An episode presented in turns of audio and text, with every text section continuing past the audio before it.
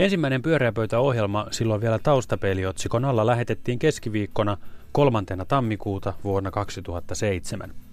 Ohjelman puheenjohtajana toimi tuolloin toimittaja Peter Nyman. Ohjelman perusidea on alusta lähtien säilynyt samankaltaisena.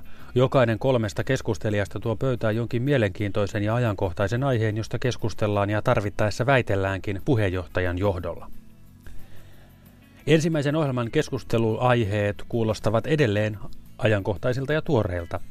Pyöreässä pöydässä pohdittiin, miksi kirkosta eroamisen ohella monet myös liittyvät kirkkoon, miten suomalaiset saisi tekemään lisää lapsia ja kuinka välttyä pikavippikierteeltä jouluhankintojen jälkimainingeissa. Keskustelijat sivusivat muun muassa sitä, tekeekö ostaminen onnelliseksi ja viekö teknologia uskovaisuus perheonnen. Myös kännykkäyhtiö Nokia sai terveisiä kaikkien aikojen ensimmäisessä pyöreässä pöydässä, josta kuulemme nyt koosteen. Taustapeili Peter Nyman. Tervetuloa kaikkien aikojen ensimmäiseen pyöreään pöytään ja hyvää alkanutta vuotta kaikille. Tässä pöydässä on joka viikko kolme puheenaihetta ja kolme väittelijää, joista yksi vaihtuu. Jokainen pyöreän pöydän sanan ritari esittelee oman aiheensa. Minä olen Peter Nyman ja mukanani minulla on pöydän ääressä vakio sanasäiläilijät Tuulikki Petäjäniemi ja Pekka Laiho sekä kierrätettävän keskustelijan pallilla Pauli Aaltosetälä. Tervetuloa pöytään keskustelijat. Tällä viikolla on kerrottu kirkkoon liittyviä uutisia siitä, kuinka paljon ihmiset ovat eronneet viime vuonna kirkosta. Ja siinä on jäänyt yksi pointti huomaamatta, jonka ajattelin tuoda tähän viisaaseen pöytään keskustelun aiheeksi.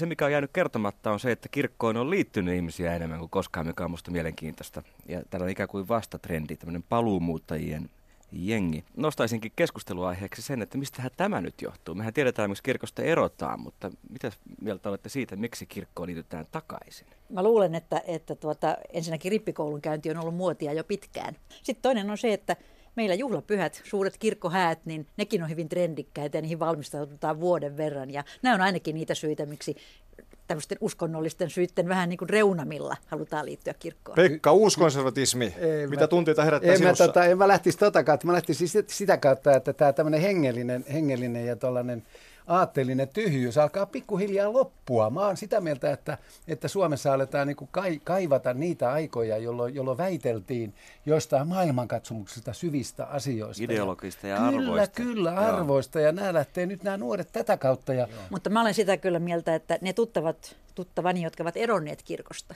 niin ne ovat eronneet kyllä nimenomaan sen vuoksi, että naispappeudesta on vohkattu niin kauan senkin jälkeen, kun se on lainsäädännöllisesti toteutettu. Ja toinen tämmöinen kriittinen suvaitsevaisuusasia on ollut tietysti näiden homojen parisuhteiden rekisteröinti. Toisaalta jos haluaa hieman provosoida, niin sitten, provosoida paljon, voisi sanoa niin, että eikö toisaalta taas kirkosta eroaminen kuvastaisi jonkinlaista eh, modernia eh, valistuneisuutta ja yksilön vapautta ajatella ja uskoa.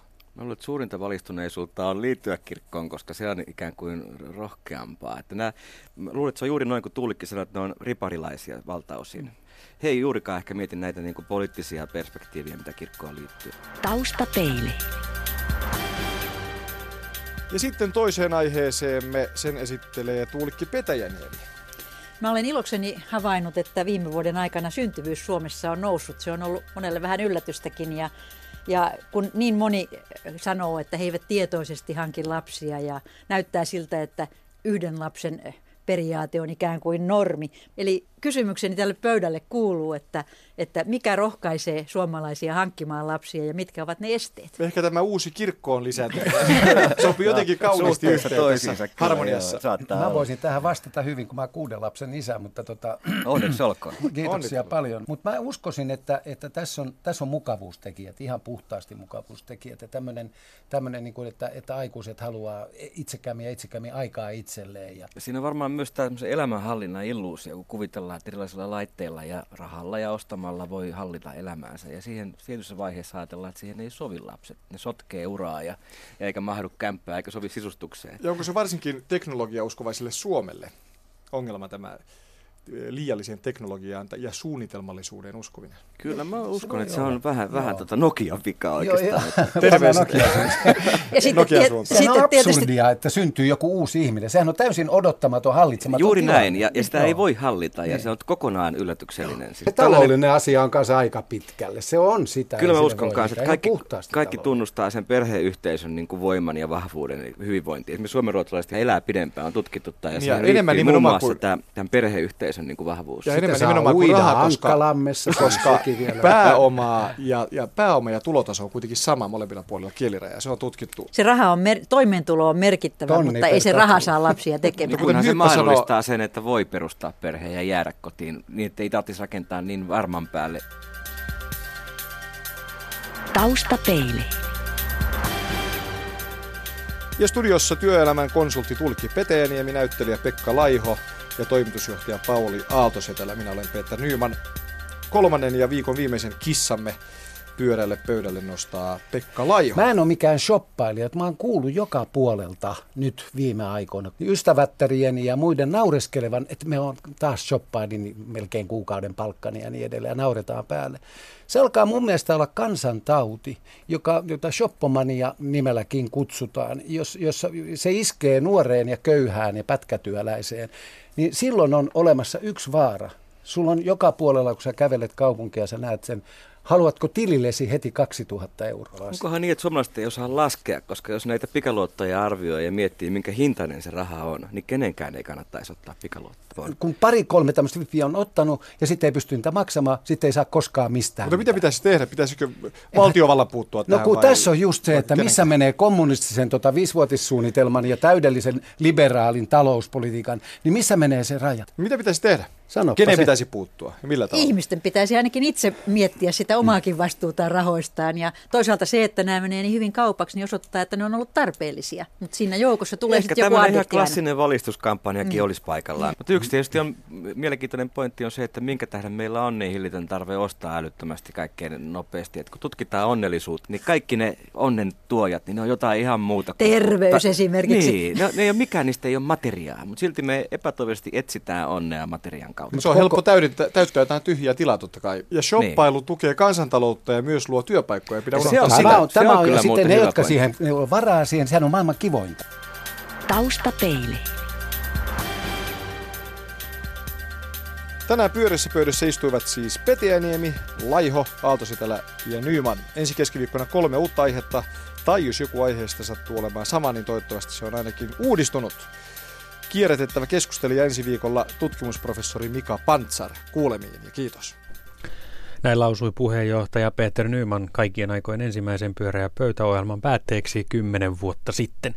Ennustus on käynyt toteen siltä osin, että jotkut keskustelun aiheet ovat saattaneet toistua ohjelmassa näinä kymmenenä vuotena, mutta varmasti uudistuneina ja lukuisista erilaisista näkökulmista tarkastelluina.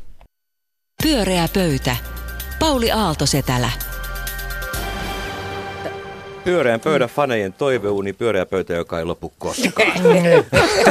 Tämä jatkuu koko äh, itsenäisyyden juhlavuoden. Nimenomaan. Tämä on yksi niistä Suomi 100-hankkeista, ikuinen pyöreä pöytä. Ja nyt meillä on lisää keskustelijoita täällä paikan päällä. Sirkka Hämäläinen, Karne Hazard, Anu Koivunen, Mika Pansar, Pekka Seppänen ja Ruben Stiller. Olavi Uusivirta ja Maija. Sanoinhan Sirkka Hämäläinen. Joo, Niin, sanoin, sanoin. tuossa meni. osoitteli, että minä en olisi sanonut niin. Sanoin kyllä. Ja Anteeksi. pystyn seuraamaan useita asioita yhtä aikaa. Eh, niin, niin valitettavasti meidän nuorisojäsenet ovat, ovat kipeitä. Ja, Nuoret sortuu elon tiellä. että olemme joutuneet ottamaan niin vanhojen Eikä vallan. se on flunssa enemmän kuin pakkanen. Huomasitteko, että kymmenen vuotta sitten viitattiin niin, niin laskutaitoihin ja matemaatikkoihin, niin poimin täältä runsaasta niin kun, kysymys- ja aiheluettelo listasta, mulla on papereita tämä pöytä täynnä, Alli Huovisen kysymyksen. Hän nimittäin kysyy, että minkä tähden kaikki ohjelmiin haastatellaan kirjailijoita, näyttelijöitä, muusikoita ja urheilijoita. Miksi heitä kuunnellaan ja pidetään asiantuntijoina Ylen kanavilla? Miksi ei kuunnella matemaatikoita, edes matematiikan opetuksesta puhuttaessa? Mitäs, tähän, tähän on ihan, ihan oivallinen huomio. Erinomainen, hyvä Alli. Hyvä Alli. Täytyy mm. nyt sanoa ihan omaksi pettymykseksi, että olen kyllä lukenut yliopistossa matematiikkaa, mutta se ei näköjään ole tullut ilmi millään tavalla. Heijastu ei ole auttanut. mutta siis kyllä se on ihan, se on tietysti niille, joilla on sana hallussaan, niin ne tietysti useimmiten pääsevät ääneen, mutta kyllä tämä ylipäänsä keskustelussa tämmöinen tekniikan ihmisten ääni kuuluu paljon hiljaisempana kuin kulttuuriväen ääni. Insinöörejä enemmän pyöreä. Haloo, kuulkaa nyt. Siis jos jonkun ääni Suomessa kuuluu, niin se on talouseliitin. Niin, ja in, Eikö Sipilä ole Ja, insi- insinööri? ja insinööriä. Mutta, Me olemme usein puhuneet mutta Sipilästä. kansantaloustieteilijät ja, ja insinöörit, niin kyllä. Mutta tuossa kun te keskustelitte näistä fenomaaneista, niin te unohtui se, että tämä Suomen keskeinen niin toimijajoukko on ollut insinöörit. Ja fenomaanit ja insinöörit oli niitä muutosvoimia silloin 1800-luvun loppupuolella. Et, Mm. et kyllä siinä on ollut semmoinen positiivinenkin fenomania ja siellä oli insinöörit hieno, hienosti toimi. Mm. Ja kyllähän Suomen teollisuus ja teollistuminen on ollut se ydin kuitenkin, vaikka nyt enää teollisuudella ole samanlaista merkitystä. Siellä insinöörit on ollut ratkaisevia. Mutta kyllä mä oon samaa Ääni, mieltä kanssa luonnontieteilijöiden ääni enemmän esiin. Mutta sitten pitäisi osata tilastotiedettä. puhua. Tilastotiedettä. No, no täällä- panssarilla on se hallussa Mutta kyllä. puhua sitten kansan äänellä. Mehän emme ymmärtäisi, jos meillä olisi täällä matemaatikko puhumassa. Me, kun me ollaan, paitsi Pekka, joka on opiskellut matematiikkaa. No, oot säkin Sirkka muuten opiskellut. Mä oon lukenut niin. sun väitöskirjaa. Siinä oli vähän matematiikkaa. Niin, ja tilastotiedettä olet Joo, lukenut kuitenkin joo, salaa. Kyllä. Sitten tässäkin on kiinnostava kysymys Sivugradut. Pertti Maisalalta. Maapallon pelastamiseksi kulutusta kokonaisuutena pitää supistaa. Miten tähän päästään markkinayhteiskunnassa? Kukas pyörään pöydän ritari hoitaa No tämän? mikä markkinayhteiskunta, kun on niin valtavat tuet maataloudelle kuin maailmassa voi olla. Mä, mä taas on sitä mieltä, että ainakaan kuluttaja ei kannata syyllistää tässä ollenkaan. Ne ei ratkaise näitä ongelmia. Paremminkin säätelyllä nämä hommat hoidetaan. Pariisin ilmastosopimus on hyvä. Se, että kuluttaja pakotetaan paleleen kotona esimerkiksi, niin se on ihan älytön tämä Helenin kampanja. Hinta. Raha, Hinta, raha hinta, ratkaisee. hinta, ra- hinta ratkaisee Joo. silloin, jos halutaan kuluttaja muuttaa ja säätely, mutta ei se hyvä tahto auta yhtään mitään. Onko meidän humanistit samaa mieltä tästä? Voi jäi kiinnostamaan nyt tuo Helenin kampanja, mihin sä Mika viittasit? No se on tämä näin lupaus, tämä uskonnollinen lupaus, että julkikset kertoo, että ne laskee kahtena päivänä vuodesta muutamalla asteella tota lämpötilaa ja sillä ratkaistaan ilmastonmuutos. Se on järkyttävä kampanja. Siinä julkikset on vuorella ikään kuin joku Mooseksen perässä ja Joo. lähellä Jumalaa ja ihan hirveä. Se on semmoinen henkilökohtainen ilmastouskonto, joka on musta aivan järkyttävä. Ylipäätään nämä uskonnolliset sävyt ovat tässä yhteisessä Kyllä. lupauksessa ja yhteisessä tunteessa Joo. kauhean voimakkaasti Joo. nykyisin läsnä monessa muussakin kuin mainoks- mainonnassa. koska, koska tämä juhlalähetys Pyöreä pöytä Kous Kansan radio, meillä on ensimmäistä kertaa ohjelman historiassa suora yhteys meidän kuulijaan. Onko puhelimessa Tuula Koskinen? Kyllä on, hyvää iltaa. Hyvää iltaa Tuula. Kerrotko, mistä aiheesta haluaisit meidän keskustelevan? Tasavallan presidentin uuden vuoden puheesta. Hyvä valinta.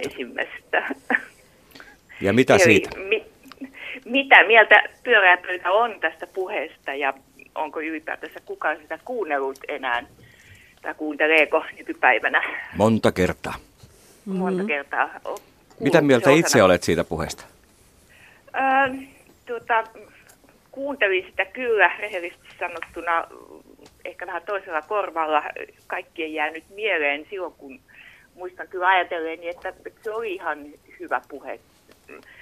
Kehotettiin ö, itse kutakin meistä miettimään, miten, miten elämämme olisi parempi oma ja, ja kanssaihmisten elämä. Mutta tuota, ehkä ei siitä ihan kaikkea kuitenkaan sitten jäänyt enää mieleen. No niin, hyvä kysymys. Kiitos Hyvä Tuula. Me jatkamme tästä. Mitäs sanotte, Ritarit, Sauli Niinistön puheesta? Ainakaan siinä ei ollut taloutta, niin kuin Anu äsken kritisoi. Ei lainkaan Joo, taloutta. mm. joo, niin kuin yleensä presidenttien uuden vuoden puheessa on. Että se oli enemmän tämmöistä yhteisöllisyyttä ja minusta se oli ihan hyvä. No, mun mielestä se oli yksi Mm. parhaista puheista, Joo, mitä hän on joo. pitänyt. Aiemmin olimme, aiemmin tänään, kun pyöreä pöytä aloitti koko mm, tota, päivän ja illan niin lähetyksen valloittamisen tällä kanavalla, niin te olitte vähän eri mieltä, Anu ja Karina. Niin, no, mä ku- kuulun varmaan siihen äh, po- poikkeusjoukkoon, tai ehkä en osaa sanoa, kuinka, kuinka laajasti sitä nyt kuunnellaan, mutta, mutta tuota, itse, itse kuuntelin ja katsoin televisiosta ja luin vielä puhettakin ja kirjoitin aiheesta kolumninkin, että sitä enempää ei paljon kansalainen eipä voi, voi kyllä voi tälle ammentaa. asialle omistautua. Mä kyllä ylipäänsä ihmettelen, minkä takia tämmöinen instituutio on olemassa. Kun Pääministeri Juha Sipilälle annettiin vähän lähetysaikaa tuossa aiemmin ja hän sai puhua mitä hän haluaa, niin siitä nousi jonkinasteinen mekkala, että Yleisradio antaa ilmaista lähetysaikaa poliittiselle henkilölle. Joka vuosihan Yleisradio, Yleisradio antaa poliittiselle henkilölle ilmasta lähetysaikaa. Sauli Niinistökin varmaan omalta osaltaan tekee myös presidenttikampanjaa. Mm. Musta on hyvin omitusta, että tähän suhtaudutaan niin kunnioittain ja iten kuin itsestäänselvyytenä. Mihin no, kunnioittain? Instituutioon. Puheinstituutioon. Niin. niin. Ei se retorisesti huono ollut. Ihan, e, e, ihan kelpo puhe retorisesti, mutta kun on vaan siis sellainen kerta kaikkiaan sellainen olen kärsinyt tästä koko ikäni, että minä, minä, minä en kerta kaikkiaan saa mitään fiiliksiä tasavallan presidentin itsenäisyyden, äh, itsenäisyys. Niin riippumatta siitä, kuka siinä virassa no, on. ihan sama. Ja sitten mä en ymmärtänyt sen puheen loppuun, että mit, mihin, mihin se karhu, mihin se ka, ka, puheen lopussa ilmestyi yhtäkkiä karhukuvioihin. Eikö se oli Venäjä. Se, oli Venäjä, se oli Venäjä, joo. Ja tämä pitää katsoa silmiä ja kuunnella. Kyllä, ja varautua pahimman varalle. Mutta tota, Suomen kansa on aina halunnut auktoriteettia auktoriteetti ja presidentti on auktoriteetti, sillä hän ei ole muuta valtaa, se on tämmöinen moraalinen auktoriteetti. Ja tämä on ihan sama monessa muussakin maassa. Mut Siitä on... se kaipaus, tämmöinen kansankaipaus on varma. Niin, mutta meillähän on tällä hetkellä presidentti, jolla on todella paljon valtaa, joka, joka, joka, tuota, jolla, joka on, puhuu enemmän EU-sta kuin pääministeri, jonka tehtäväkenttää EU-politiikka kuuluu. Tässäkin hän Ei hänellä teki ole varsinaista valtaa, ei, vaan mutta hän, hän käyttää sitä arvovaltaa. Joo, ja hän joo. Niin kuin mielellään aja, mieltää itsensä niin kuin ulko- ja turvallisuuspolitiikassa johtajaksi, ja hän pitää pienen taidepaussin ennen kuin hän eikä sanoo, niin pienenkään eikä niin pienenkään ennen kuin hän sanoo, että yhteistyössä valtioneuvoston kanssa, että ei tässä nyt pelkästään seremoniamestarista puhuta. Mm. Mutta hän ei tota... avoimesti riitele niistä, näistä ei. valtuuksista, niin kuin eräät edelliset presidentit ovat tehneet. Mm. Tota, tästä, jos puhe, tästä puheesta, niin mä huomasin, että se ei ollut mulle kirjoitettu puhe, että kansalaisena se ei puhutellut minua. Mm. Että se on joku toisenlainen, ehkä, ehkä varsinaisesti suomalainen ö, yli 60-vuotias mieshenkilö, jota puhuteltiin, mutta sen kuitenkaan ole minä. Pitäisi ymmärtää muitakin kuin oma ryhmä. Kyllä, mutta silloin kun mä kuuntelen presidentin puhetta, niin mä nimenomaan olettaisin se olevan sillä tavalla taidokas, mm. että se pystyy puhut, pystyisi puhuttelemaan Kaikokasta. aivan kaikkea. Se on, se mitä, se on, joo, mutta se on, se, se, on se, mitä mä siltä vaadin kansalaisena. Ja mua arsutti sinne ennen muuta tämä kohta. Varjojen maa tietenkin on ihan tilu liidada, että mikä tämä on tämä varjojen maa. Kyllä me elämme ihan tässä tavallisessa, oikeassa, konkreettisessa, materiaalisessa maailmassa, emmekä missään varjojen maassa. Mutta, Mutta ei totta puhu, kyllä totta, mm. kaikki eivät puhu totta. Mutta ennen muuta, ennen muuta mua tota, mä en oikein pitänyt tästä, kun hän puhuu siis sodasta ja tietenkin talvissodan ihmeestä. Ja tota, sen jälkeen hän heti sanoi, että, että se talvisota oli siis tällaisen niin kuin yhteisen hengen ilmentymä. Ja seuraava virke kuuluu näin. Ihmisillä oli sama tunne pikkulotasta vänrikkiin, työläisestä porvariin, kaupunkilaisesta maalaiseen. Mistä hän tällöin puhuu? Tämähän on ilmiselvä valhe. Hei, ei mutta, ole mitään yhteistä tunnetta, ei ole, ole mikään muu kuin propaganda, tätä. propagandatunne. Niin, tai, tai mä luin tuossa joululomalla Kimmo Rentolan kirja Stalinista, ja se on kyllä niin kuin hämmentävä kirja siinä mielessä, että kuinka Stalin kuvitteli, että Suomi on hajalla ja, ja mm, itse asiassa mm. Suomi oli aika yhtenäinen. Meillä oli oikeusjärjestelmä, meillä oli itsenäinen media ja myös kansalaiset, ei ne ollut ottamassa niitä venäläisiä sotilaita kukkasin vastaan. Niin, niin, tota, niin, niin kyllä siinä nyt varmaan jotain paikkansa pitävä. Ainakin se oli Stalinille aikamoinen yllätys. Silloin kun 4-8 valmisteltiin vallankumousta Suomeen, niin yhtäkkiä löytyikin kansa, jolla oli yhteinen joku tunneavaruus. Joka halusi pitää tämän oman Suomensa. Niin. Joo, niin. mutta se, että se on tämän, että tavallaan, että se on se yhteinen tunne vallinnut, niin siltikään mun on niin tosi vaikea ostaa sitä. Pyöreä pöytä. Pyöreä pöytä, suora lähetys. Kymmenen vuotta olemme teidän korvissanne viihtyneitä. Kiitos näistä runsaista aiheista, mitä voimme käsitellä. Ja seuraava teema, otan tästä summittain yhden, nimittäin Esa Lähteenmäeltä. Mielestäni tekin voisitte osallistua susikeskusteluun. Oli jo pitkään ihmetellyt, miksi hieman jo valmiiksi urbanisoituneet sudet lastentarhojen pihoilla pitäisi tappaa. Me nyt ollaan varsinaisia susiasiantuntijoita. Ei haittaa, ei ennenkään haittanut meitä lainkaan. Eikä haittaa nytkään. Ruopen susikantasi. Susikanta vai? Tuota, kunhan ne eivät tule minun pihamaalleni ja muiden pihamaalle. Siis täältähän on helppo tietenkin sanoa täältä kaupungista yhtä sun toista susista, kun ne eivät tule meidän pihamaallemme. Minä hieman vierastan sellaista, miten sanoisin, holhoavaa kantaa, että, että ollaan niin kauhuissaan kuin jotkut ihmiset, joiden... Äh, joiden asuinpaikkojen lähellä susia liikkuu, niin ovat peloissaan. Niin helppohan tältä kaupungista on heille huudella. Mulla ei ole mitään intohimoista suhdetta kyllä suteen. Ainoa mitä olen pelännyt, että koira, jonka tapaan onkin susi, kun kuulin näistä susikoirista, jotka ovat risteytymiä. Niin katsoin epäillen kaikkia koiria täällä Helsingissä vähän aikaa. Mä luulen, että jos on koira puistossa, ei ole mitään hätää. Mitä, mitä, mitä muuta ajattelee? Niin. Mä, mä oon kyllä samaa mieltä Rupenin kanssa, että jos niillä ihmisillä on aidosti pelko maaseudulla niistä susista, niin miksi, miksi, niitä, miksi niitä ei saisi tuhota silloin niillä, niillä alueilla? Että olen susivihamielinen ihminen, vaikka asunkin melkein keskellä kaupunkia. Olet asunut muistaakseni koko ikänsä. Kyllä. Mun mielestä susikeskustelu on yksi tapa, millä tavalla me käymme erästä kipeää seikkaa läpi julkisessa keskustelussamme. Ja se on se, että Suomi on valtavan laaja maa ja meitä ei riitä täällä asuviksi joka kolkkaan. Tavallaan se kipeä asia, mikä on, on se, että, että täällä että niin valtava määrä väkeä asuu täällä etelässä ja tuolla ympäri, ympäri itää ja pohjoista on tuskin ketään. Ja kaikki ovat samanarvoisia, kaikki ovat samanvertaisia. Mutta tämä on niinku semmoinen, meillä on tosi vaikea puhua tästä ja käsitellä, ja sudet on yksi tapa, miten me tätä keskustelua käydään. Mm. Alueellinen niin, emme oikeastaan puhukaan su- sudesta, vaan puhumme jostain Alue- alueellisesta mm. erilaisuudesta. Siitä kokemuksesta, että millä tavalla se on sama ja millä tavalla se on eri jossain muualla kuin Suomessa – muualla Suomessa kuin Helsingissä. Mm-hmm. Niin tämä on niin kuin, että me yritetään esimerkiksi susien kautta käydä tätä keskustelua. Tämähän ei ole ainutlaatuinen suomalainen keskustelu, että samantyyppistä käydään monessa muussakin. Ei ehkä susien kautta, vaan mm. juuri tätä alue, mm. alueellista. Tuo on loistava tulkinta.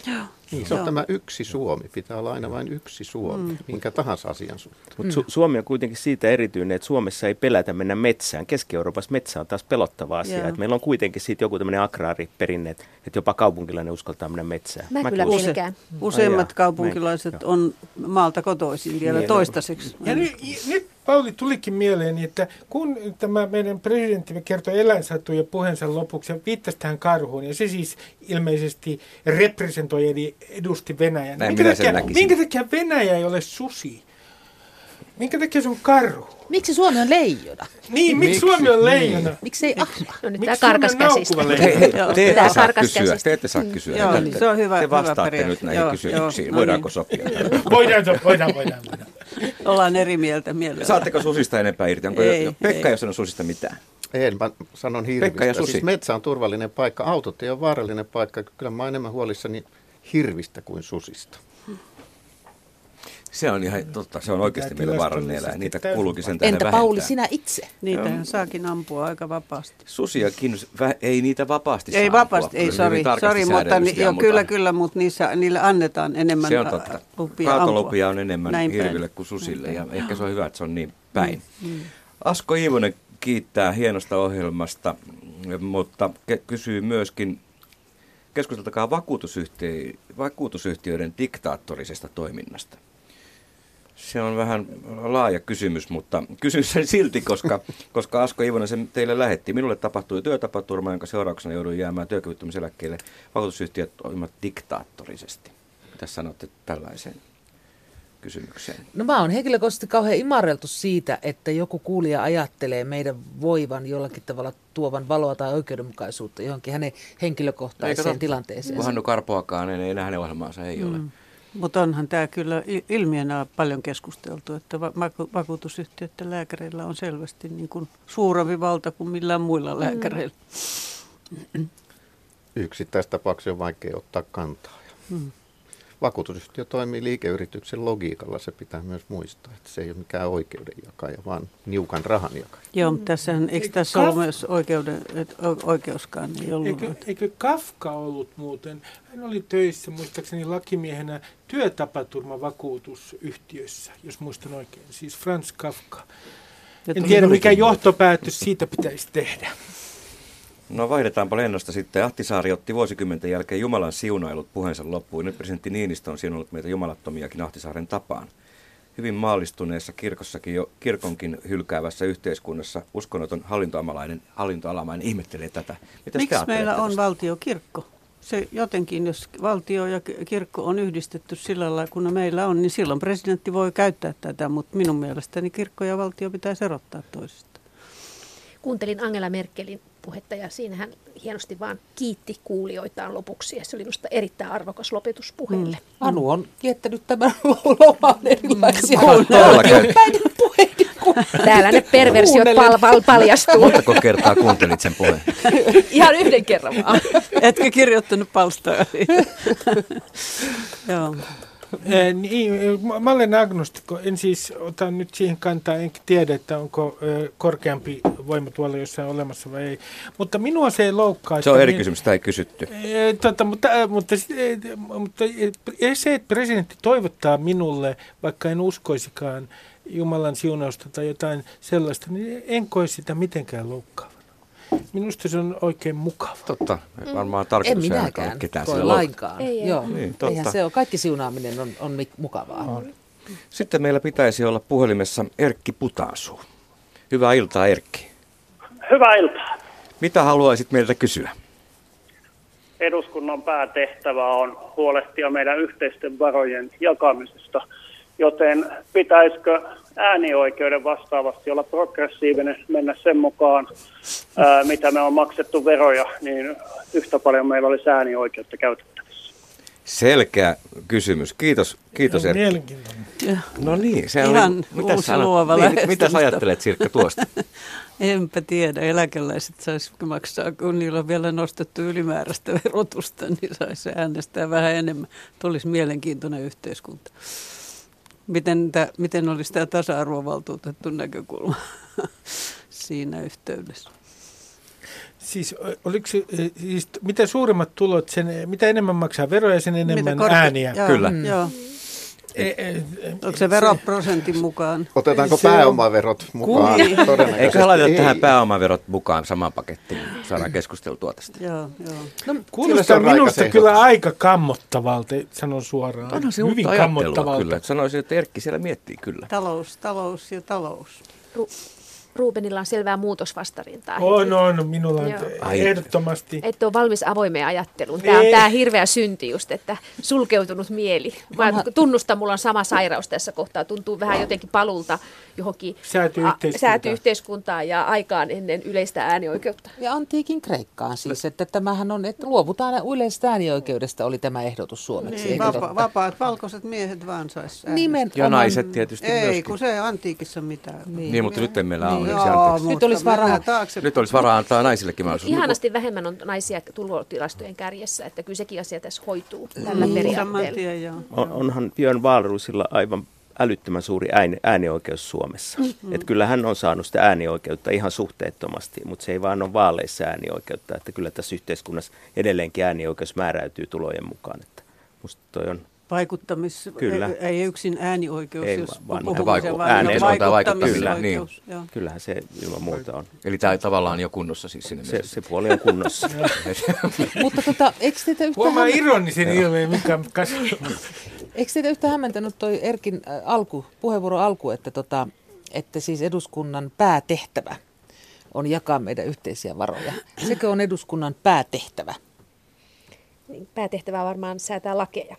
No mä on, muistan kyllä, että mut on koulutettu, tai siis opetettu ajattelemaan tällä tavalla. Eikä tosiaan, että se olisi niin Mutta kuin... kyllähän se näkyy kaikkein selvimmin vuosittain tämä budjetin ratkaisut. Niin Niin sen takia tämmöinen ku, joo, kyllä. sen Mut takia sen se on takia- ihan luontevaa, että Kyllä, ja siihen- tämmöinen kuva syntyy. Ja siihen liittyykin tietysti se, että tämä koko äh, yhtiöittämisperiaate, joka tuottaa sitten nyt tämän paljon keskustelun kysymyksen tästä Sipilän henkilökohtaisesta budjetista, jota hän valtio-ohjauksesta, omistajaohjauksesta vastaavana ministerinä sitten ikään kuin käyttää tästä ohi ja asiakasmaksut on keskeinen tulon, tulon säätelyn muoto, että ei se ehkä olekaan sitten enää eduskunta.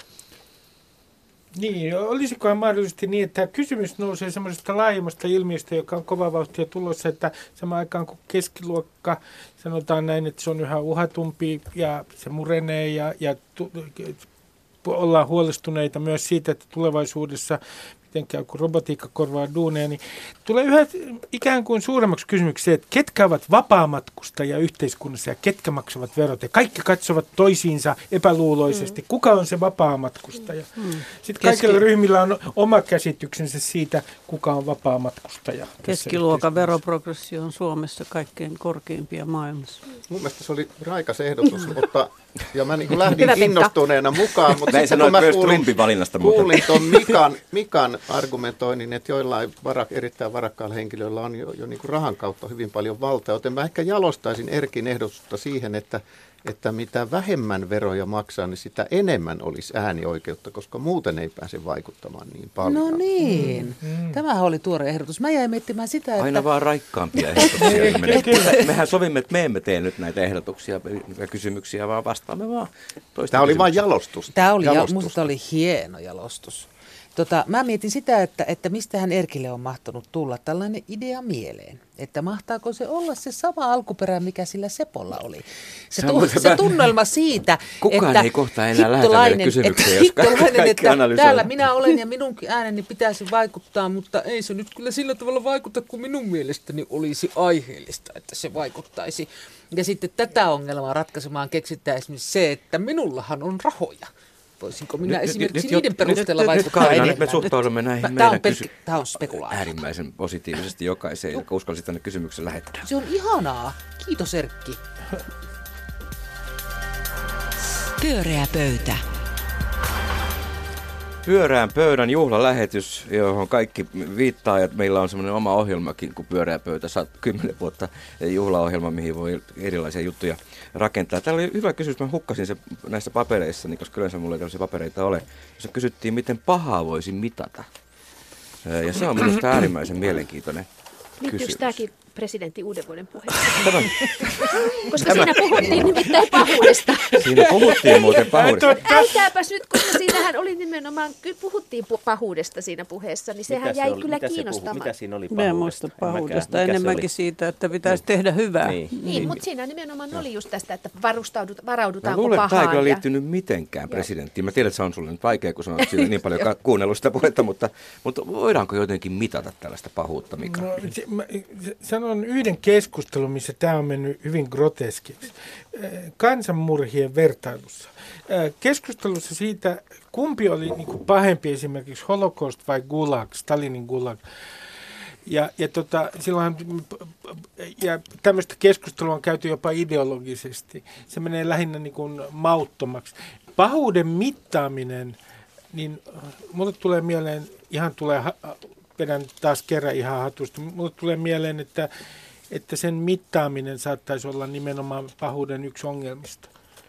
Tämähän siis kysyjä ihan viittasi, että voisiko tuolle tehdä mittarin. Siis mittari, mikä on mittari, minkälainen se on. Niin. Ja mulla itsellä tulee ja mieleen... jopa vähentäisikö se pahuutta, niin, ja, että sitä ja, voisi ja mitata? Tulee mieleen tämä niin kuin, nettipalstojen tämmöistä moderointi, keskustelun moderointi ja vihapuheen niin kuin mittaaminen. Itse asiassa Suomi 24 te olette kehittämässä nyt tämmöistä automaattista tietokonepohjaista moderaattoria. Silloin pitää mitata sitä pahuutta tai vihan määrää ja muuta. Ja mm. se on musta ainakin ajatuksena aika mielenkiintoinen. Tällä mitä, hetkellä mitä... tekoäly tekee joo, tuota, se on niin. totta. Mutta nyt tarvittaisiin matemaatikkoa tähän pöytään. Mm, no niin, joo, joo, saa koodata tämän.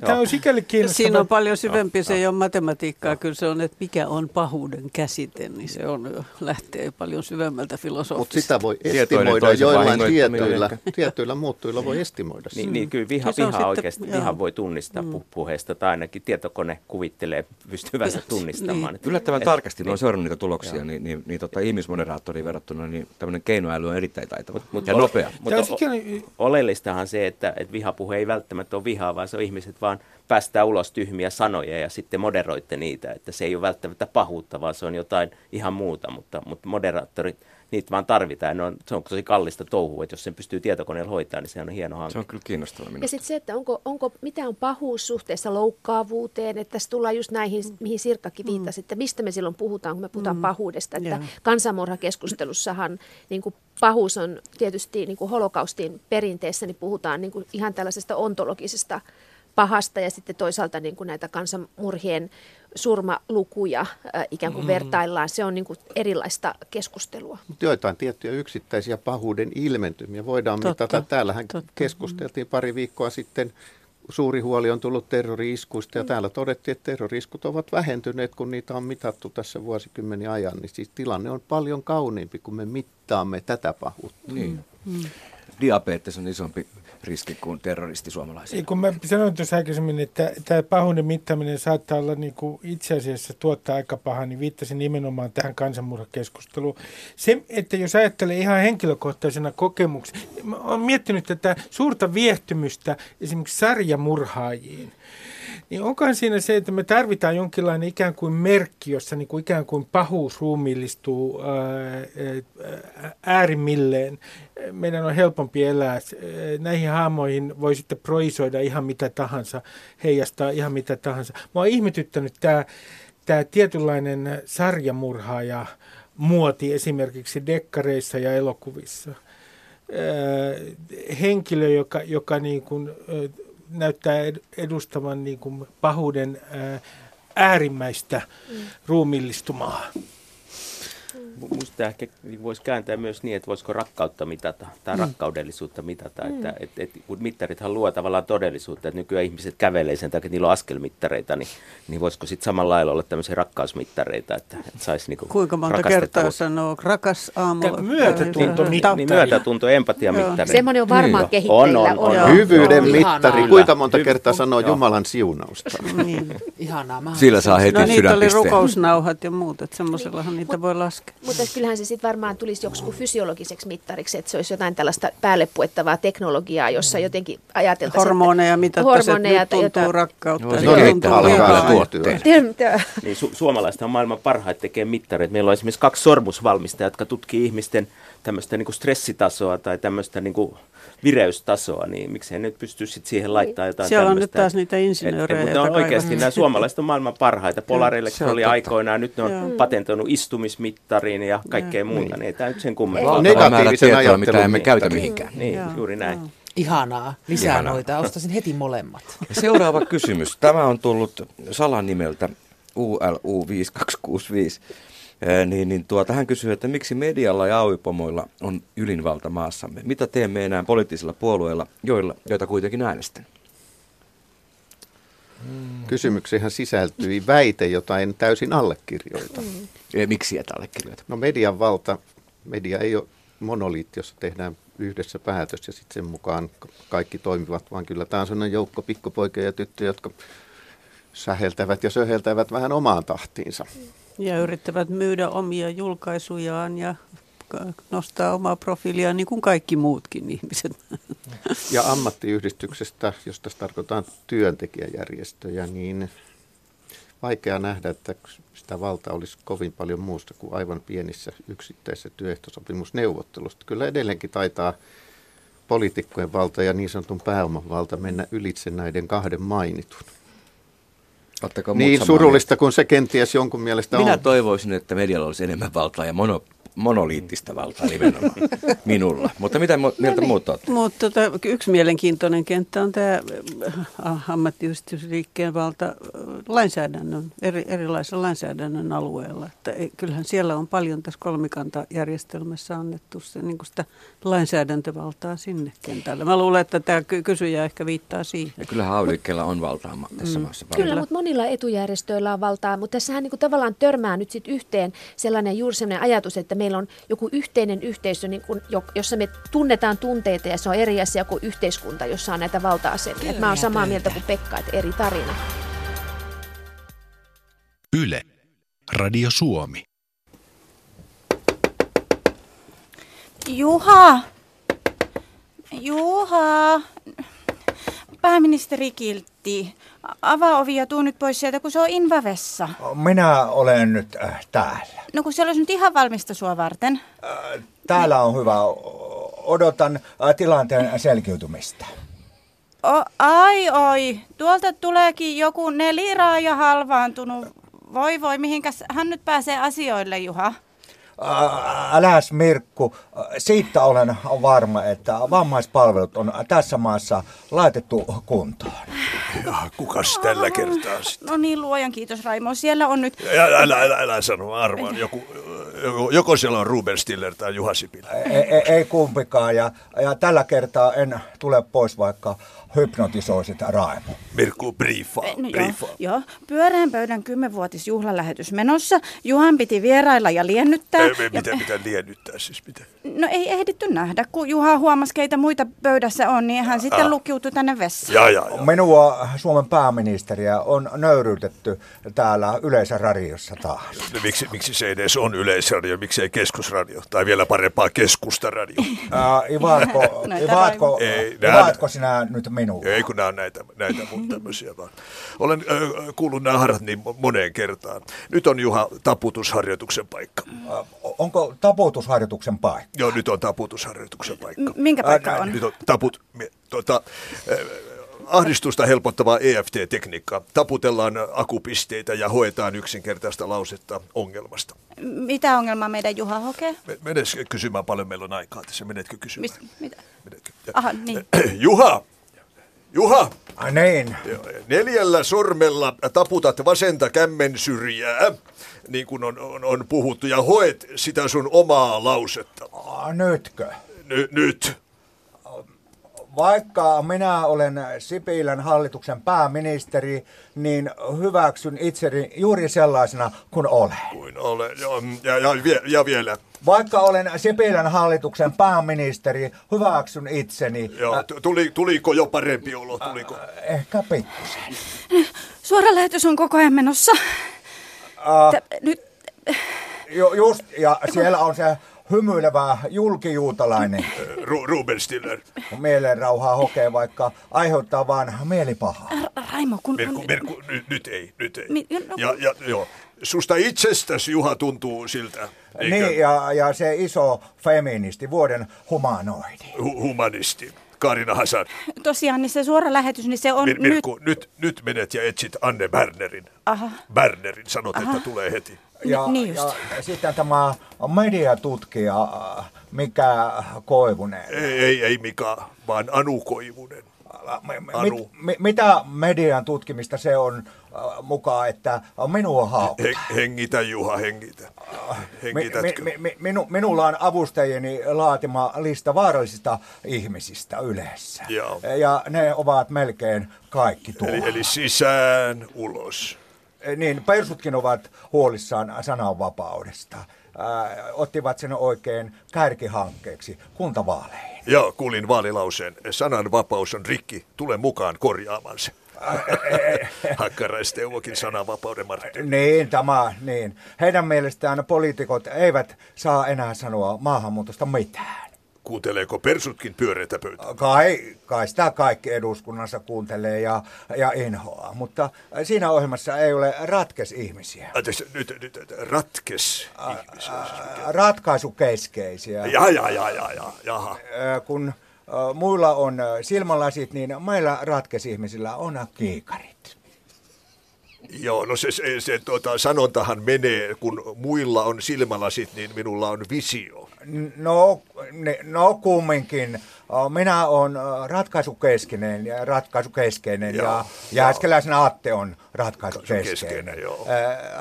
Ratkesjournalismi on Ratkaisukeskeistä. näin juuri Näin ja, juuri, ja, ja ennen kaikkea positiivista. Joo, eikö pyöreässä pöydässä ole positiivista? No yhden kivan keskustelun minä kuulin, jossa Pauli Pahviaalto Setällä sanoi, että koira-ihmiset on onnellisimpia ja sitten tämä, tämä Olavi... Uusi virta.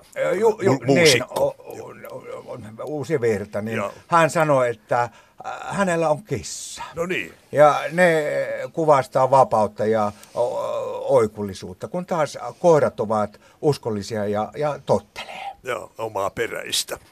Ja, ja ratkaisukeskeistä myös. Kyllä. Se on ratkaisukeskeistä. Jo- Jos on hankkemassa koiraa tai, tai kissaa. Kis- kissaa, niin. Meilläkin on nyt kotona semmoinen uusi perheenjäsen kuin perhoskoira Dona.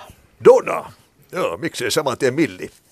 no, nämä, nämä on näitä meikäläisiä, ei näihin tarvitse Niin, niin, niin, mu- mutta niin ja tottelee. Tottelee, joo. Eli tämmöistä ratkesjournalismia toivoisit Ylelle enemmän. Juuri näin, näin, näin juuri. Löytyi. Aha, no Anne. niin. Raimo. Hei, hei. Mitä tämä on, tämä sinun inkompetentti sihteerisi raahasi minut tänne väkisin? An, Anne, hiljaa, hiljaa, hiljaa. Juha, Juha! Ne, mit, mitä? Meillä on Anne täällä. Joo. Menetti yhdessä, ei ole niin paha. Se pyörii jo koko ajan. Pyörii, kai pyöreä pöytä. Niin kuin... Juha, mennään ja puhutaan meidän uudesta mediakaaresta. Mikä me, mediakaaresta? Mediakaari kun saadaan, niin loppuu tämä ilmainen kuuntelu. Mä vaan sitä tässä on. Kuuntele, pass auf. Anteeksi. Jokaisen korvaan asennetaan SIM-kortti, jolla voidaan seurata, mitä henkilö kuuntelee ja laskuttaa sitten sen mukaan. Ei, siis ante, anteeksi, kiva, anteeksi mutta... tuota, kansalaista siis seurataan ja kuunnellaan joka paikassa. Aivan aukoton systeemi. Muistatko Juha meidän moton? Kyllä. Vain yksityinen media voi olla riippumaton. Juuri niin, genau. Yksityinen on vapaa. Eli tuleepas nyt ulos sieltä. No niin, ja katos, Juha, Juha, ne riitelee niin. siitä, että kuka saa istua Juha sinun vieressä. Joo. Pauli Aaltosetälä huutaa, että hän on puheenjohtaja, mutta Sirkka Hämäläinen väittää, että hän on parhaiten tottunut olemaan ison rahan hajussa. Oh, ny, nyt sinä puijat, Rai. Eikä, po, eikä. Kohta ne sahaa pöydän keskelle aukon, että saisi kaikki olla yhtä lähellä sinua. Tule, tule, tule. No, äh, Vilkku, mikä se oli muuten? Niin. Ovi aukesi. Ah, niinpä taisi, taisi tehdä. No Vilkkumaan Maija saa olla lähimpänä. Maija ei ole siellä, mutta mikä Pantsar olisi? No niin, nyt molemmat äkkiä lähetykseen ennen kuin loppuu. No kun tämä on nyt kyllä tullut ulos koko ajan, kun mä oon sitä yrittänyt tässä sanoa. Mi- mikä ulos tuli? Niin tämä, no ei kun tämä ohjelma. Mi- mi- miten on mennyt? Niin, mi- ei, mi- mi- miten tämä nyt on mennyt? Minä tulin ulos. No, no, no. Juha tuli ulos. Okei, no mennään nyt sitten vaan. Niin, mutta Minne mennä? kuka on, niin, ja kenen luvalla?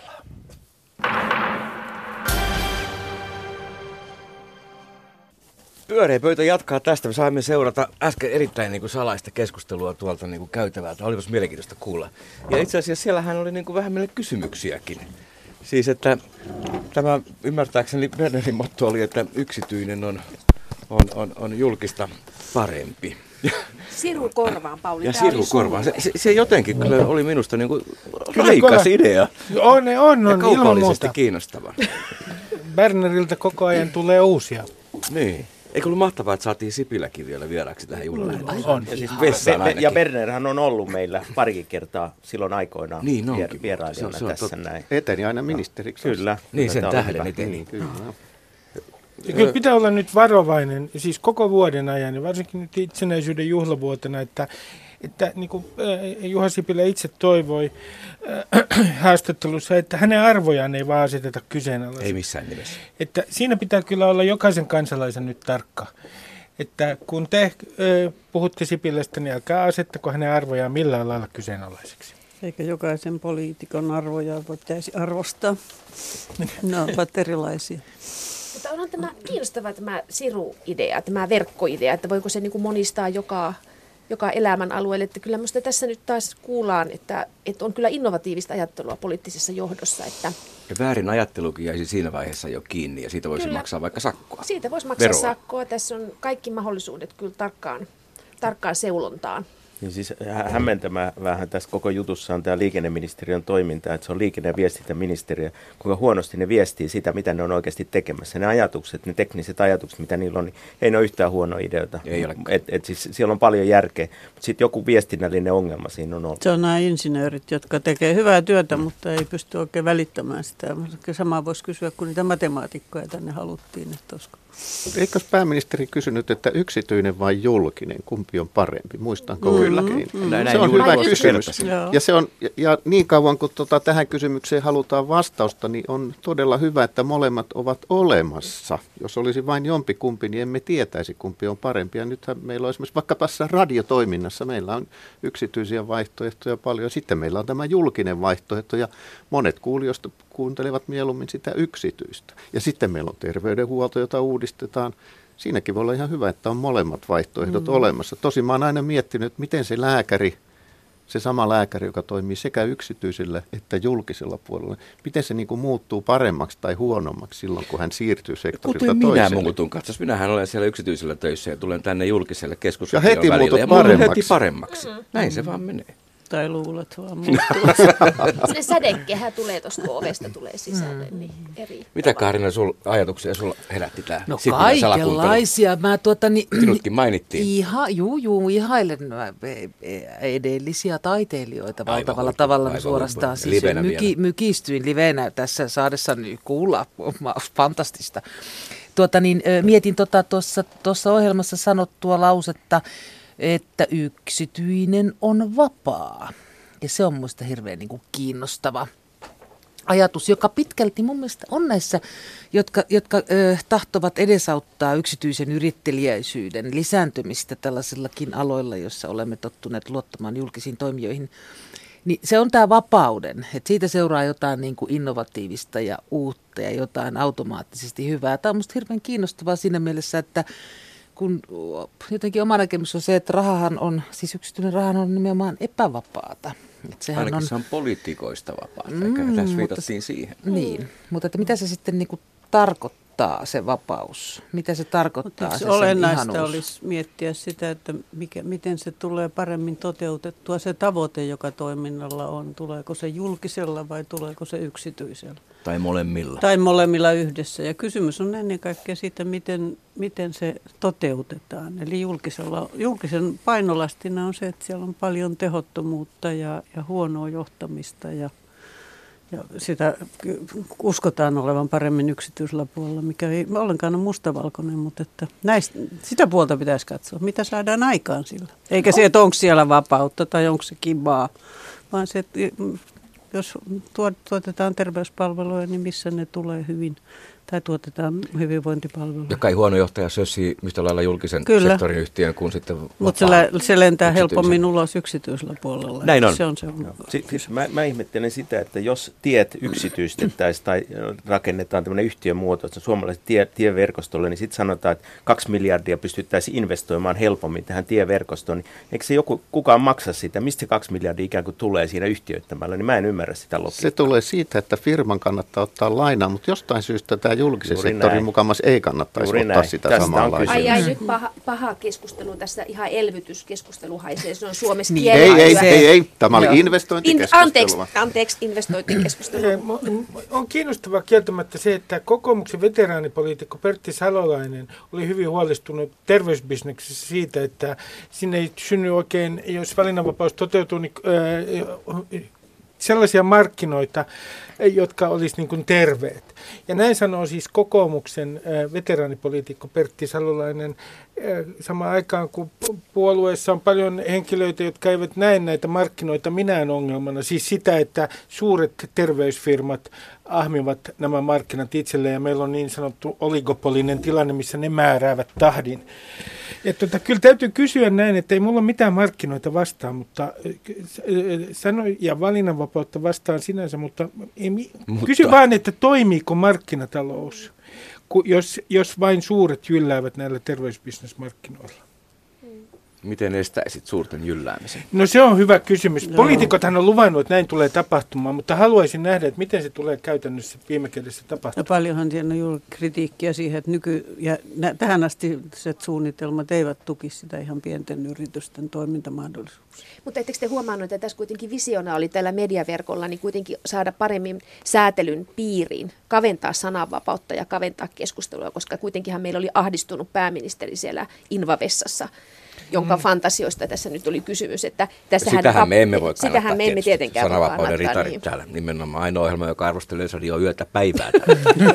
kyllä. Hei vaan johto. Se osoittaa, että radio on moniarvoinen toimittajiakin viestintätalo. kritisoida? Hei, milloin sinä et olisi arvostellut toimittajia? Toimittajat eivät kestä kritiikkiä ollenkaan. Ne ovat valmiita kaikki kritisoimaan aivan hirveästi muita, mutta eivät kestä yhtään itse kritiikkiä. Kylläpä kestää. Sinäkin joka lähetyksessä arvostelet. ja meitä on moneksi, Et sanoisin meitä. On. Kyllä, ja Kaarina aloitti täyslaidallisella toimittajia kohtaan tämän niin Kennetin aloitin. kysymyksen inspiroimana Kyllä, tänään. jo kolmatta vuosikymmentä menen valitsemallani tiellä ja olen sitten kanssa tuo. samaa mieltä. Ei kun se, niin se, se, se niissä on itselleni ihan ajatellista, että ne ikinä vastaa, kun niiltä jotakin kysyy julkisesti, että miksi teitte näin. Niin mikä viesti ne ei koskaan vastaa. Se on musta erikoista viestin itseymmärrystä. Mutta miten tähän päädyttiin? mm. Vapauden. Vapauden kautta. Mm. Pyöreä pöytä. Pyöreä pöydän kymmenvuotisjuhlalähetys alkaa olla kohta niin kuin loppusekunneilla. On ollut muuten hauska, eikö ollut mahtavaa, että ihmiset soitti meille? Oli, oli. oli. Kiitoksia teille. Kiitoksia kaikille kuuntelijoille. Pääministeri siis. Niin, että pääministeri. Jäi vessaa jumi, mutta melkein tuli tänne. Kiitos tohtori Raimolle. Ja Kiitos tohtori Raimolle. Ja Juha Sipilälle. Ja Juha Sipilälle. Joo, ja kaikista kehuista. Kiitos kaikille. Yksi kehu täällä, mutta hei, kuunnelkaa yksi hyvä kehu täällä.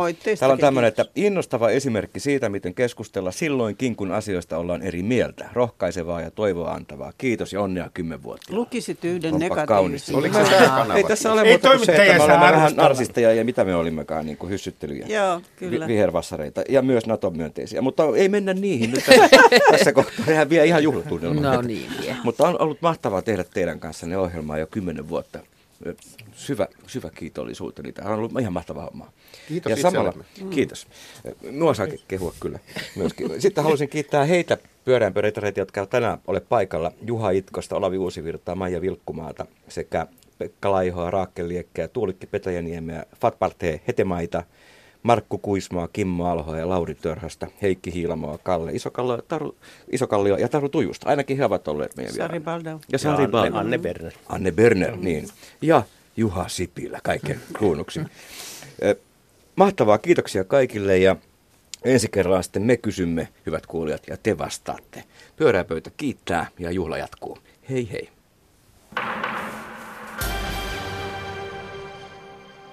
Pyöreän pöydän ensimmäinen puheenjohtaja oli toimittaja Peter Nyman. Tuolloin hän juonsi myös TV1 uutisvuotoa. Nymanin mukaan hän halusi tehdä pyöreän pöydän panelistien kanssa skarppia hyvää keskustelua ihmisten kielellä huumoria unohtamatta. Tarkoituksena oli rehellisesti, rohkeasti ja vastuullisesti tarttua myös arkoihin asioihin. Tässä hänen mielestään onnistuttiin, joten Maikkarin uutiskasvanon nykyisin työskentelevä Peter Nyman muistaa paria puheenjohtajavuottaan hyvällä.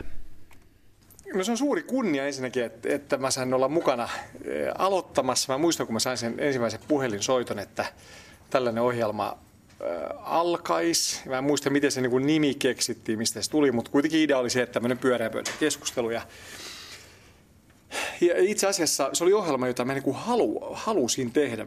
Jos miettii myös TVn puolella kaikki nämä tällaiset perinteiset Meet the Press ja muistan Jenkki TVssä nämä McLaughlin Groupit ja, ja oikeastaan se, mitä Ruben tekee pressiklubissa, niin sen tyyppinen ohjelma on, on niin kuin konsepti ja formaatti, jota mä aina mietin, että, ja edelleen, että sitä olisi helkkari kiva niin kuin tehdä, niin se sattuu tosi hyvään saumaan. Ja, ja se, että se on vielä kymmenen vuotta myöhemmin pystyssä, mä joudun sitten lähteä, lähteä siitä pois, koska me tehtiin Ylelle toista ohjelmaa. Itse asiassa silloin puoli seitsemän aloitettiin ja nauhoitusajat oli sellaiset, että tai lähetysajat, että mä, mä en pystynyt pyöreitä pöytää jatkamaan. Mutta tota, mikä oli sääli sinänsä, koska musta se oli hirveän hauska ohjelma tehdä itsekin.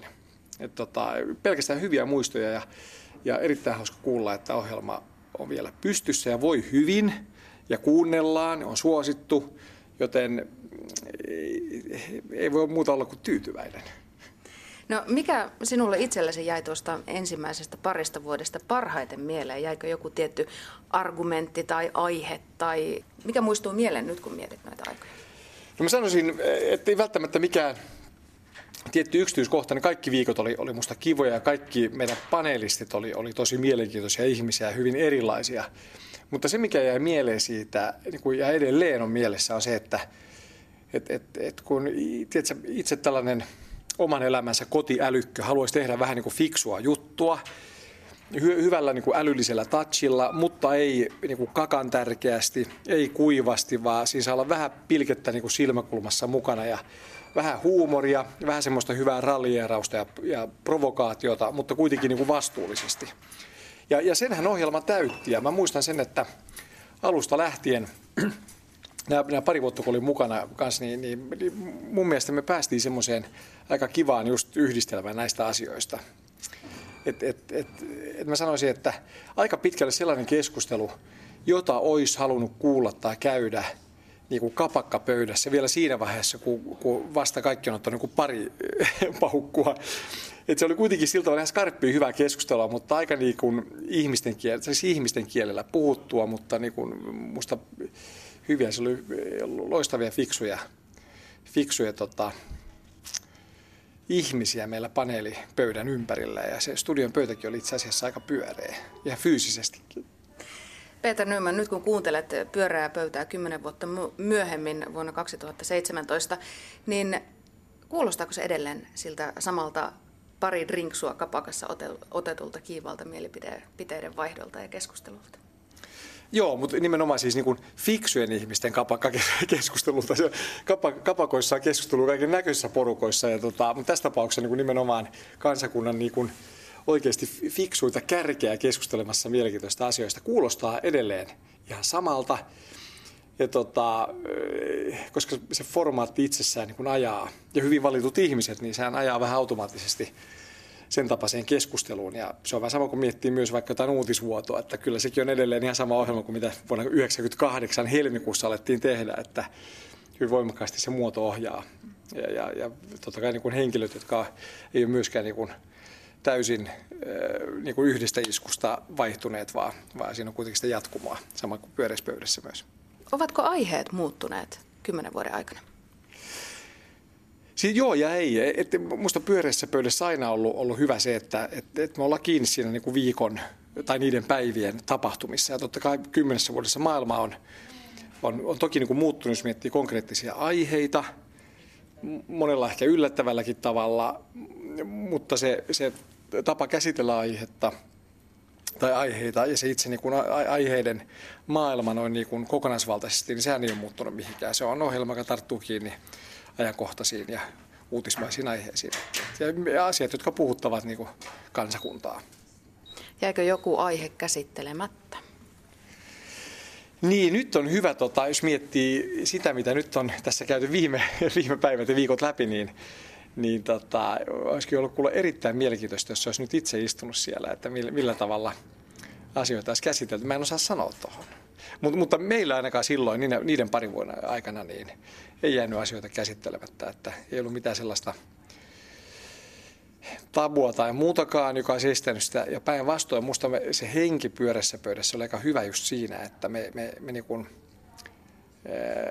niin mun mielestä hyvin niin kuin rehellisesti, rohkeasti, kuitenkin niin kuin ikään kuin älyllis-vastuullisesti yritettiin tarttua aiheisiin olkoon minkälaisia tahansa. Ja musta tuo pyörän pöydän porukka ja formaatti on just sellainen, että siellä jos missä pystyy myös arkoja asioita käsittelemään, koska se, se ei ollut niin jotenkin, miten sanois, koska pyörän pöydän se formaatti ei ole niin, niin kireä ja hirveästi pitäisi varoa miten ja mitä sanoa, mutta jos on fiksuja ihmisiä, jotka tietää roolinsa, osaa niin kuin vastuullisesti olla rehellisiä, suorasanaisia, jopa niin kuin provokatiivisia, niin, niin mikä sen parempi. Just se, semmoisessa piirissä varsinkin pitäisikin voida keskustella rohkeasti kaikista asioista. Eli pyörää pöytä aloitti Radio Suomen keskiviikkoilloissa tammikuussa 2007. Nyt kohotamme Maljan kymmenenvuotisen taipaleen kunniaksi Peter Nyman ensimmäinen puheenjohtaja, Nuijan omistaja ja sen kolkuttaja. Mitä sinä sanot tässä juhlapuheessasi tälle kymmenvuotiaalle pyöreälle pöydälle? Mä tykkään laulaa, mutta mä en kehtaa laulaa kymmenvuotislaulua pyöreän pöydän rakkaille kollegoille, entisille tässä tapauksessa, mutta mä voisin toivottaa teille, nyt kun te olette tulossa just semmoiseen niin teiniän hormonaaliseen ikään pikkuhiljaa, niin siellä alkaa varmaan tunteet niin kuin vieläkin enemmän hyvällä tavalla nousta pinnalle. Pitäkää kiinni siitä, valjastakaa se niin kuin voimavaraksi ja odotan innolla, innolla pyörän pöydän dramaattisia teinivuosia. Ja Peter Nymania jututti siinä Sanna Jussila. Ja sitten seuraavaan haastateltavaan nimittäin Elina Juutilainen Majakari kehitti ajatuksen pyöreä pöytä ohjelmasta yli 10 vuotta sitten. Seuraavassa haastattelussa hän kertoo, miten ohjelma alkoi ja mitä hän pyöreästä pöydästä on mieltä tänä päivänä. Soittelin aikaisemmin Ruotsiin ja kyselin asioista. No mä sain semmoisen kunniatehtävän Radio Suomen silloiselta päälliköltä Maria Keskitalolta suunnitella uuden ajankohtaisohjelma Radio Suomeen. Aika herkullinen, upea tehtävä. Neljänä päivänä viikossa puoli tuntia parhaaseen lähetysaikaan. Ja sitten tämä pyöreä pöytä oli sitten yksi näistä osioista. Siinä mä mietin, mä muistan, kun mä mietin semmoista asiaa, että mä istuisin kahvilassa ja kuuntelisin viereistä pöytää, mitä siinä keskustellaan. Ja siinä keskusteltaisiin intohimoisesti jostain ärsyttävästä tai kivasta tai mielenkiintoisesta uutisesta. Ja siinä olisi fiksuja ihmisiä, joilla olisi hyvät argumentit ja ö, kuuntelisivat toisiaan, mutta sitten myös teilaisivat toistensa mielipiteitä. Ja se on semmoista niin intohimoon ja rososuuteen perustuvaa keskustelua. Ja siitä mun lähti tämä idea, että mehän sitten kutsutaan tämmöisiä ihmisiä illalla Radio Suomeen puhumaan ajankohtaisista asioista. Ja, ja mä olin juuri muuttanut Suomeen silloin takaisin Ruotsista ja mä käytin ihan törkeästi hyväkseni sosiaalista verkostoa ja pyysin demoa tekemään Pekka Seppäsen ja Mika Pantsarin, Pekka Laiho ja Peter Nymanin. Ja oliko siinä joitakin vielä, anteeksi jos on unohtanut jonkun, mutta mutta näin se sitten lähti ja paljon sain hyviä ideoita myös tältä porukalta, että, että ne ideat ja uutisaiheet olisi esimerkiksi omia, semmoisia, jotka on ärsyttänyt ja jotka on herättänyt jotain, että pystyisi keskustelemaan todella siihen intohimoon perustuen. Mistä sä tiesit, että tuollainen puolen tunnin suora väittelyohjelma toimii? Mä ajattelin sitä just sen, sen kautta, että se on niin mielenkiintoista se keskustelu. Ihmiset herättää tunteita. Tässä on paljon tunteista myös kysymys, vaikka uutisista puhutaan ja nimenomaan uutisvirta ja siihen ajatteluun enemmän semmoista sydäntä ja ärsytystä ja tunnetta mukaan. Niin kyllä semmoinen, ihan mä tiennyt, että se toimii, mutta mä toivon, että se toimii. No kymmenen vuotta se on nyt toiminut. Mitä sä ajattelet tästä vuosikymmenestä? Musta on ihan mahtavaa. Siellä on niin hyviä tyyppejä, jotka on jatkanut tätä ja vielä kehittänyt eteenpäin sitä. Ja että ihmiset haluaa kuunnella tätä. Ja se on myös kehittynyt se keskustelu, keskustelutekniikka siellä studiossa hienosti. Ja siinä on myös tuottajana ollut, ollut ammattilaisia, että onhan se nyt ihan upeaa, että, että asiaa riittää ja tämmöisiä uutisia ja asioitahan on koko ajan, jotka herättää ärsytystä tai pelkoa tai iloa, että, että näitähän riittää. Totesi pyöreän pöydän aikana alkuun saattanut Elina Juutilainen Majakari.